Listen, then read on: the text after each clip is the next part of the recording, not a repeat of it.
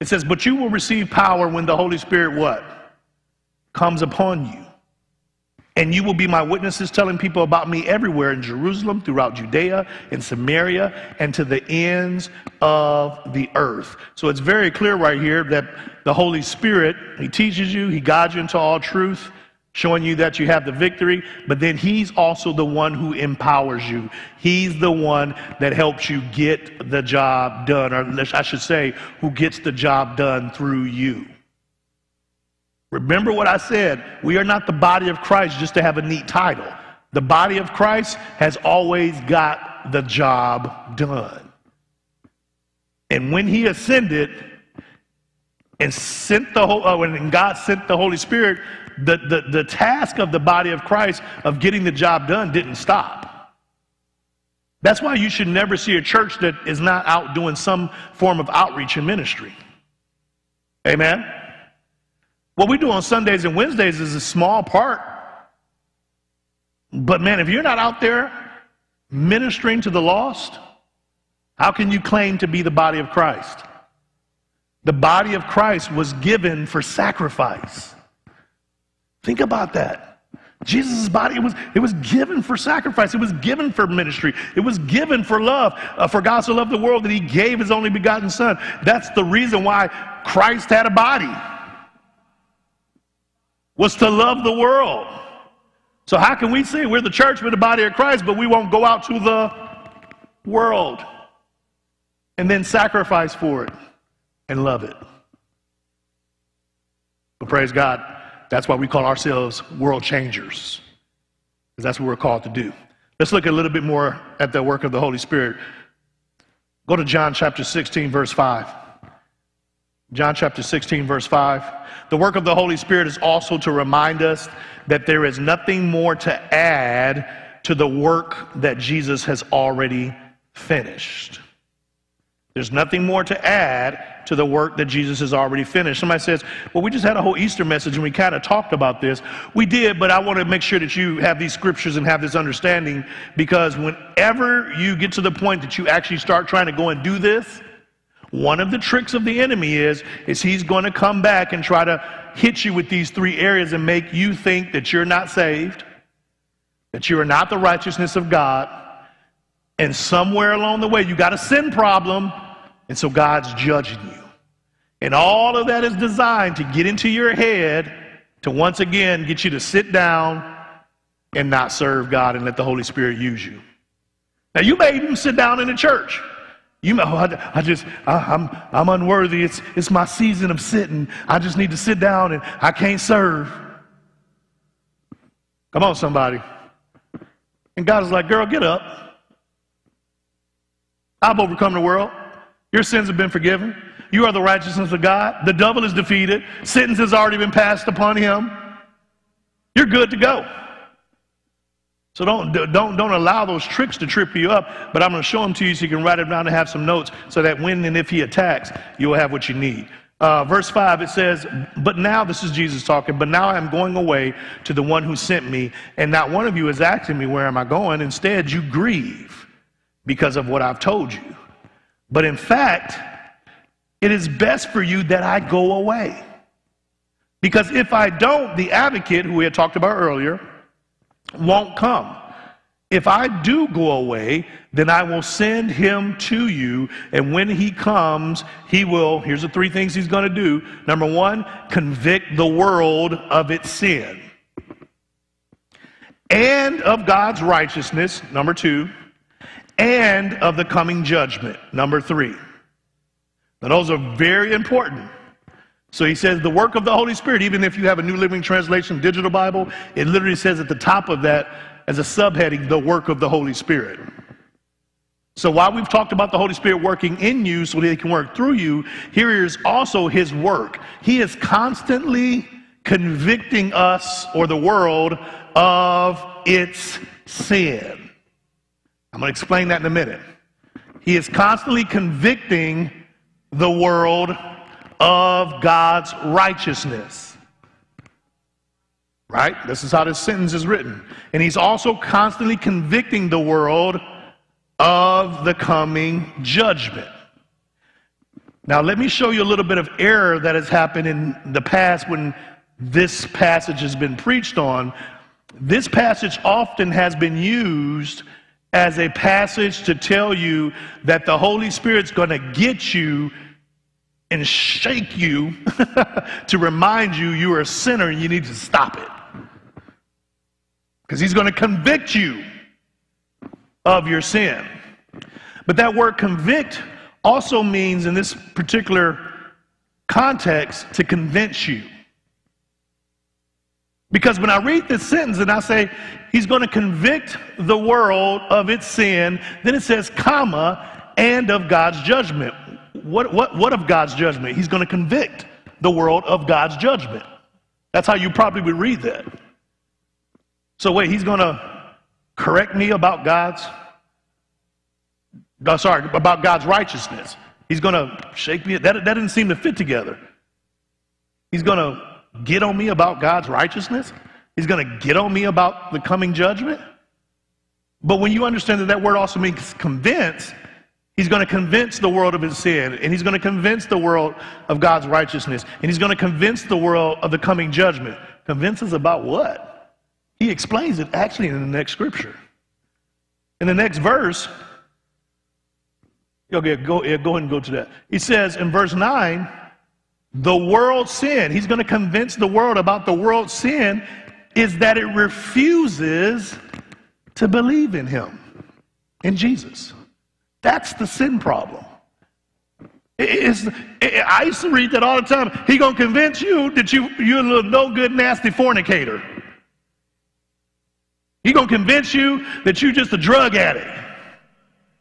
No, no, no. What he's saying is, is he's going to convince the world that its sin issue is that it refuses to believe in the finished works of Jesus. What is that saying? That your sins have already been forgiven, that you've already been redeemed, that He doesn't even remember your sins anymore. The Holy Spirit is inside of you, constantly convincing you that you no longer even have a sin problem because we believe in Jesus and what he took, took care of on the cross. That I believe his work is complete. So whenever the enemy comes, the Holy Spirit is on the inside of you. The Spirit of God is on the inside of you saying, He lying. You're not a sinner any longer. My son took care of that. So you stay focused on what I'm trying to do through you to love others. If you understand that, say amen. The next part says he's going to convince you about Keep going. Righteousness. What about righteousness? That righteousness is available because I go to the Father and you will see me no more. What is he saying? The Holy Spirit's going to be in you, convincing you that you are right with God. I died, I took care of sin, and now I'm ascending. And because I'm going to be seated in heavenly places and you're united with me, so are you. You are now an heir of God. You are a joint heir with me. And so you can now come boldly before the throne of grace. Why? Because you are right with God. You have a right to enter into that place because you have a seat in that place with me. Let me say it to you this way. What he's saying is, is you got a seat at the table because I got a seat at the table. And so now you have a right to be in the room. You got a right to speak up. You have a right to, to stand up and to function and operate because of me. You are the righteousness of God. And the Holy Spirit is constantly in you, reminding you of that. So when the devil tries to make you think you're not good enough, you're not worthy enough, you didn't go to school long enough, you never got ordained and licensed, you didn't do this, that, and other, you just got saved, whatever that is, he's sitting there saying, listen, you got a right to all that I have. You have a right to all that God has made available because you are the righteousness of God. That's part of the work of the Holy Spirit. He's telling you you do not have a sin problem. He is telling you that you are the righteousness of God. If you understand that, say amen. And number three, dealing with the judgment issue. He is in you, convicting you or convincing you that judgment will come because the ruler of this world, the ruler of this world, not you, the ruler of this world, one version says, Satan has already been judged. Again, this scripture has been preached, and it has been preached that this judgment was about you and me. Come on, somebody. I thought our judgment was taken care of on Calvary. So if Christ, if I'm sorry, if Jesus took care of my judgment on Calvary, how is God turning around and judging me again? There is no double jeopardy when it comes to the things of God. Sin can only be judged one time, and it was judged on him, and he was found guilty for me. He was found guilty for you. So this judgment can't be talking about us, it's talking about Satan. And he literally says, Your sins have been forgiven. You're good to go. You are my righteousness. You have a right to operate with me here on earth. And judgment has already been taken care of. I've judged the devil. He's been found guilty. He's already been judged, so don't even worry about it. Because when somebody's already been judged, and uh, one script, one version says, and sentence has already been passed upon him, you ain't got to worry about that criminal no more, do you? You ain't got to worry about that person coming to your house and trying to steal something. Why? They've been judged. Sentence is passed upon them. They're already in the system. I need you to understand the devil's already in the system.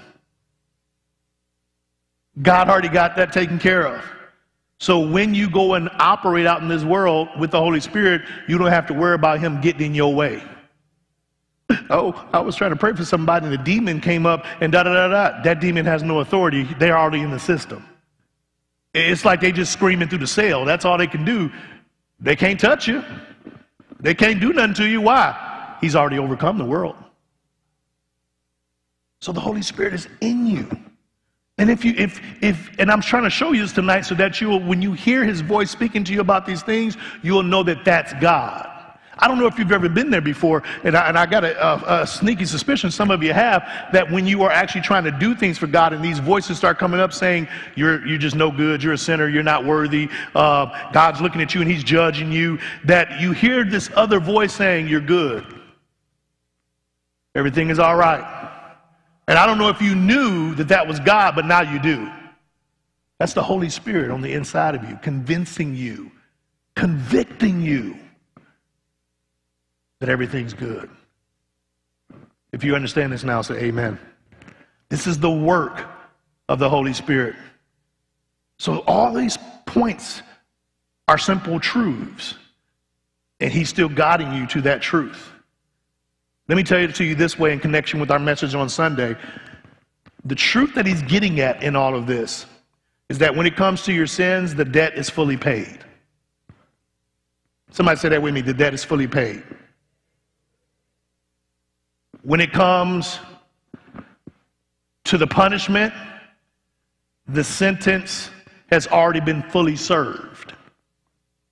Jesus did that for you. He died. He paid the ultimate price. And then when it comes to being the righteousness of God, the victory or the battle is already won. Jesus took care of all of that, and the Holy Spirit is constantly reminding you your sins have been forgiven. You are the righteousness of God. And Satan, I love it this way, I read this somewhere. Satan has been disarmed and defeated by God. Somebody says, What's so special about that?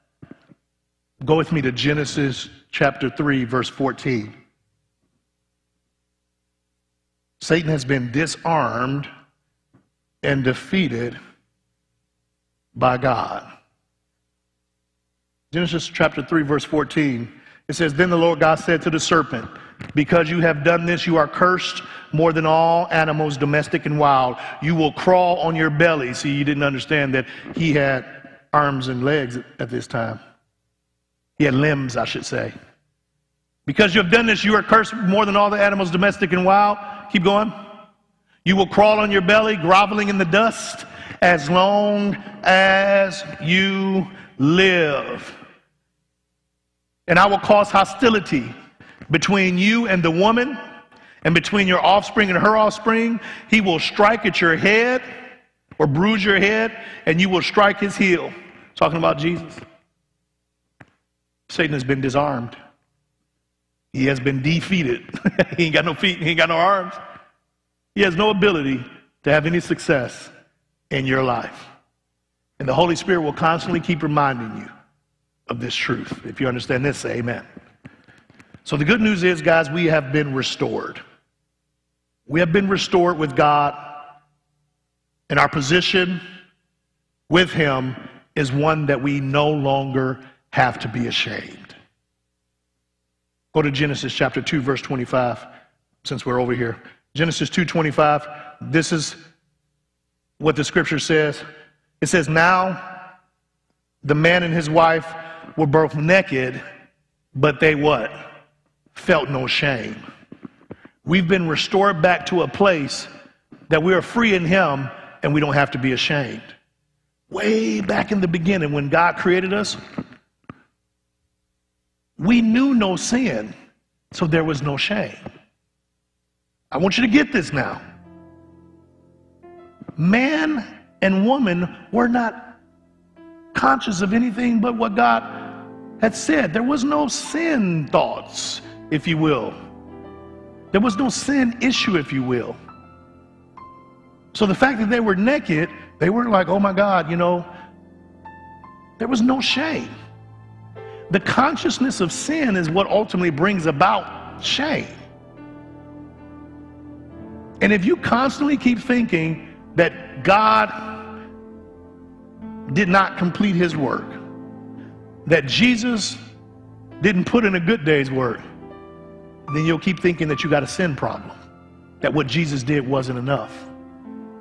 And you'll find yourself walking around ashamed, convicted the wrong way. And then the Holy Spirit will have a hard time working through you. But you've been restored back to this original position where all is well. Skip over to verse 6 in chapter 3. It says, The woman was convinced. She saw that the tree was beautiful and its fruits looked delicious, and she wanted the wisdom it would give her. So she took some of the fruit and ate it. Then she gave some to her husband who was with her, and he ate it too. At that moment, their eyes were open, and they suddenly felt shame in their nakedness.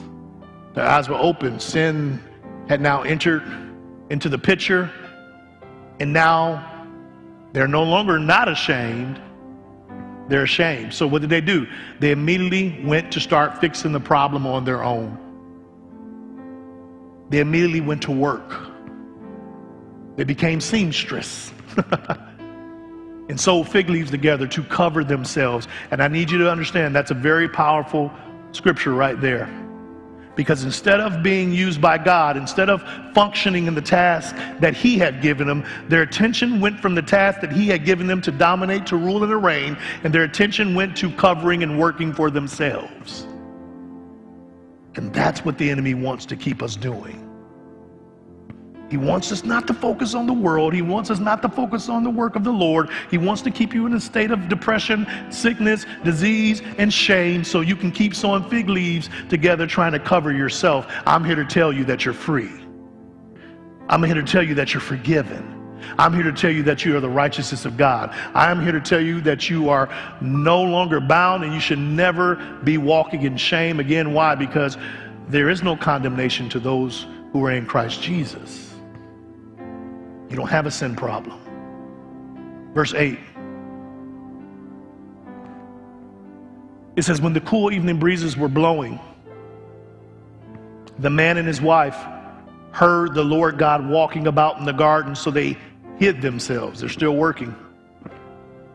They hid themselves from the Lord God amongst the trees, as if he couldn't see them. then the Lord God called to the man, Where are you?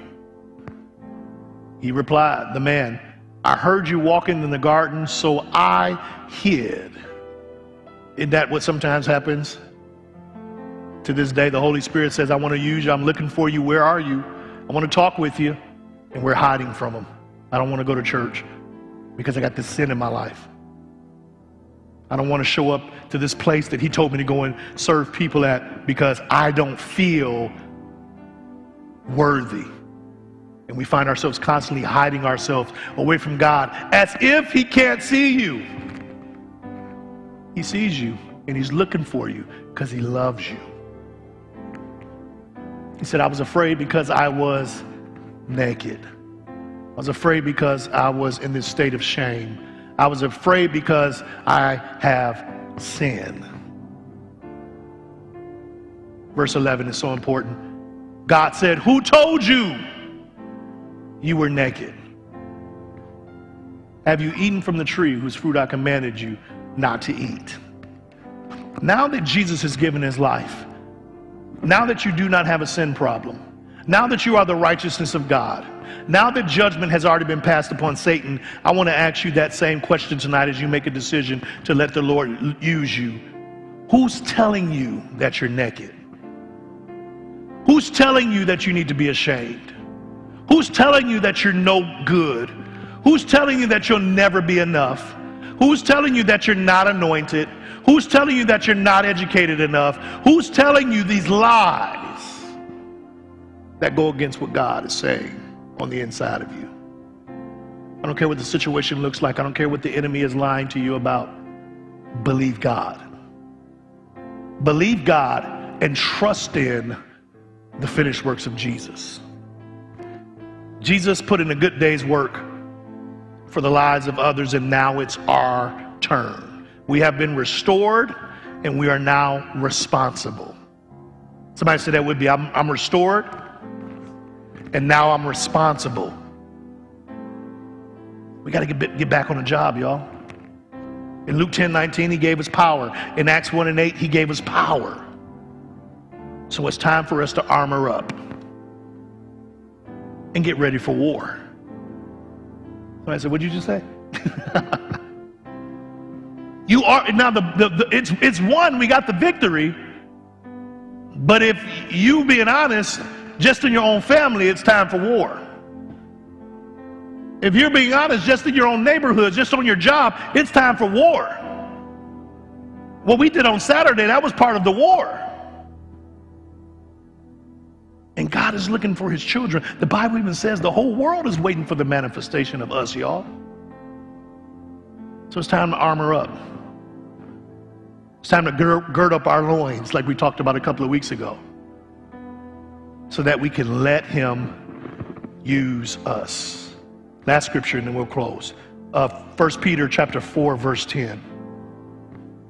1 Peter chapter 4, verse 10.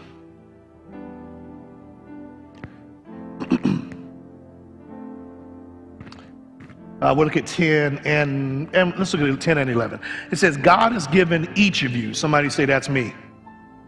God has given each of you a gift from his great variety of spiritual gifts. Use them well to do what? Serve one another. Do you have the gift of speaking? Then speak as though God Himself were speaking through you. Do you have the gift of helping others? Do it with all the strength and energy that God supplies. Then everything you do will bring God glory, or sorry, will bring glory to God through Jesus Christ. All glory and power to Him forever and ever. Amen. That's the charge. Take this gift that He's given you, use it. I'm not just talking about talent, I'm talking about the gift that He's given you. Something dropped in my spirit when I was reading that. Understand that some of you still may not even know what those gifts are. Because a gift is something that you don't have on your own. It's something that requires the hand of God in and on your life. So you may think your gift is not speaking, but that's because you hadn't tried it yet. Thank you, Holy Spirit. I'm just going to minister this to you real quick as it's coming to me. He's telling me that if you would get into the places that he's telling you to get into, he'll tell you what to do. And for many of us, it's going to sound odd because it's not what you are used to doing or what you think you can do. But then you will see his gift come upon you and you'll be able to do what you never could before. You'll be able to speak like you never could before. You'll be able to minister like you never could before. You'll be able to pray like you never could before. You'll be able to help people like you never could before. You'll be able to minister healing like you never could before because it's not through your ability, it's through His. and you will receive power after he comes upon you, not after you come upon you. So you may be talented in other things, but he may want to use you in a whole other way. How would I know? Listen to him. Follow his voice and be courageous enough to follow him wherever he leads you and let him use you. Amen. Amen. Let's give God a hand clap of praise for that. Father, we thank and praise you for this charge and this call on tonight to trust you enough, to trust in the finished works of Jesus enough, to allow ourselves as the body of Christ to be used by you in this world to spread your love and to minister this gospel of grace so that people understand it and are empowered to change. We're careful to give you all the glory, honor, and praise for the victory that comes from it. Now, if you're out there while every head is bowed and every eye is closed and you don't know Jesus as your personal Lord and Savior and want to be and you want to be saved, pray this prayer with me, dear Heavenly Father. I believe that Jesus died on the cross for me. I believe that my sins have been forgiven. I believe that I am the righteousness of God. And I believe that grace has saved me. So I declare tonight that I am born again. Jesus, you are Lord of my life. Thank you for loving me. It's in your name I pray. Amen and amen. Well, hey, let me go ahead and get you out of here. So if you just stand to your feet and just raise your hands before the Lord. Father, I thank you right now for your blessing upon each and every person. I thank you, Lord, as we leave this place, we go in grace now to him who is able to keep us from falling and present us faultless before the Almighty God. To him be glory, majesty, dominion, and power, both now and forever. Father, I thank you right now that we make a decision to let you use us.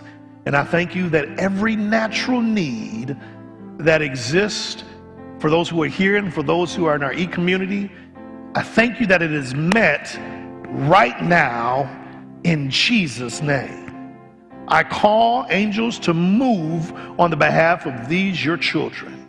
And I thank you for the things that are already done in the spirit be now made manifest in the natural. Healing, prosperity, relationships, security, whatever it is, Lord. It's already done in the spirit, so we call it forth into the natural right now by the authority that you've given us as we do it in the name of Jesus. We believe it and we receive it. Amen. Amen. Hey, we love you guys so much.